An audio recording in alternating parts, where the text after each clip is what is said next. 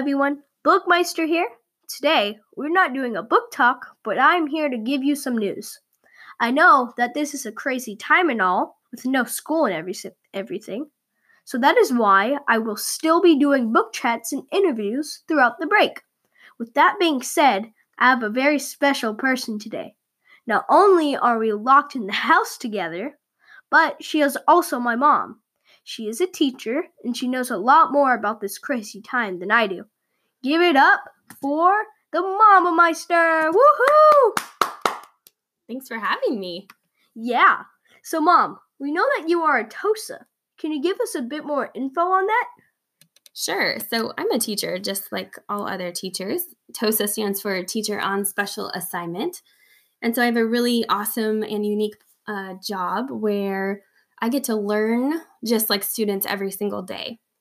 So one of the things that we do is we support teachers. I call myself a professional cheerleader of teachers.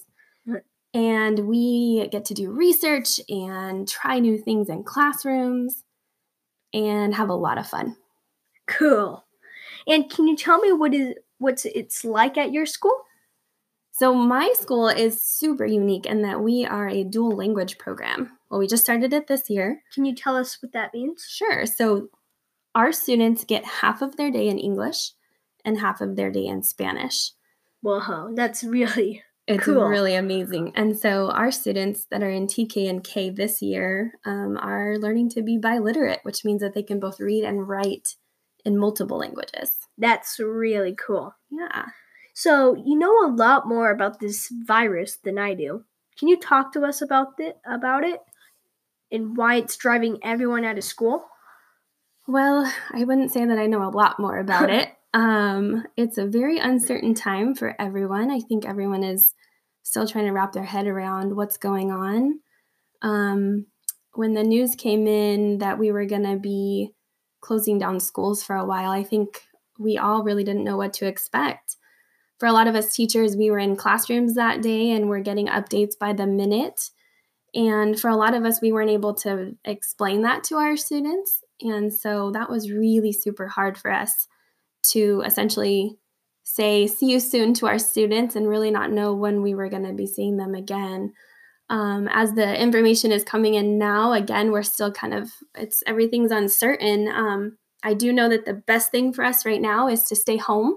Mm-hmm. Not go to play dates and not go out and about if we don't absolutely have to. So everyone can kind of help their families out by being extra flexible right now, do some extra chores, read a book, and just have some extra time with their families. But other than that, I don't know a lot about it. Well, do you know what we could do to keep us safe and healthy? Staying home is one of those things, but is there anything else that you would like to tell our listeners? I think just all those really good things that your teachers were probably telling you at school. So wash your hands a lot, drink lots and lots of water, eat healthy foods, get outside when the sun is coming out. It's kind of hard in San Diego right now. The sun is kind of tricking us and it's raining a lot, but get outside when you can, get some exercise. Read. Do something you love. Think about those things that you've always wanted to do at home, but maybe haven't had the time. Get out the Play-Doh. Help your family in the kitchen. Cook something fun. Get out in the dirt. Get messy. Watch movies. Just have fun right now. That's the best thing we can do. Well, we know that the library is closed, and that really makes me sad that I can't get any more books. Like, really. I know. Is there any other way we could get books at home? That's a really good question. So there's a few things that you can do. The public libraries have different kinds of apps where you can log in and have access to books online. So maybe we could add a link to the podcast where people could click on that. The other one that is my most favorite right now, and they are doing a really amazing deal, is called Epic. I believe the website is getepic.com. And for students that are listening, you can actually, or even teachers, you can log in with a free account right now. And Epic is running a deal where you can have access at home. And that's completely free through June, I believe. So usually this would be a subscription that we'd have to do at home. And now Epic is being so wonderful to help us all out in this situation, and we can log in. It's about, I want to say 35,000 books on Epic.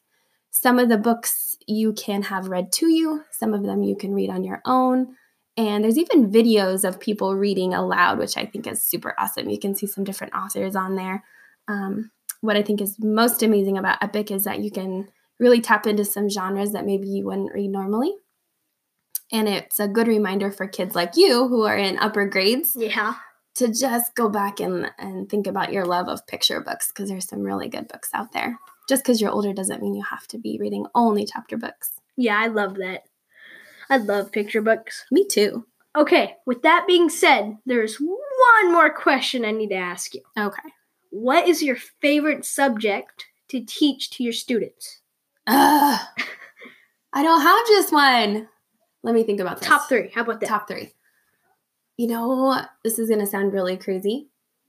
I was a horrible math student as a kid. I really was. I did not understand math, and it was so hard for me to the point that I felt like I wasn't smart because it was so challenging for me. But I got to say, the new way of math I learned with my students, and now I love, love, love teaching math. And I'm so bummed because I don't get to teach math every day anymore. I am more ELA and reading and writing.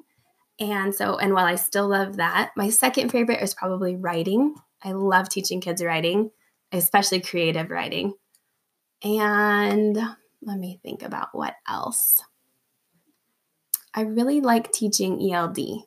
So that's English language development. I love teaching students about the English language, and I love seeing language develop with students. So that's my new little passion project. Okay, thanks a lot for joining us today, Mom. Hopefully we'll be able to get some more interviews with you. And yeah, now that's all the time I have for today, folks. So once again, I'm your host, Tristan, the meistiest of the meisters.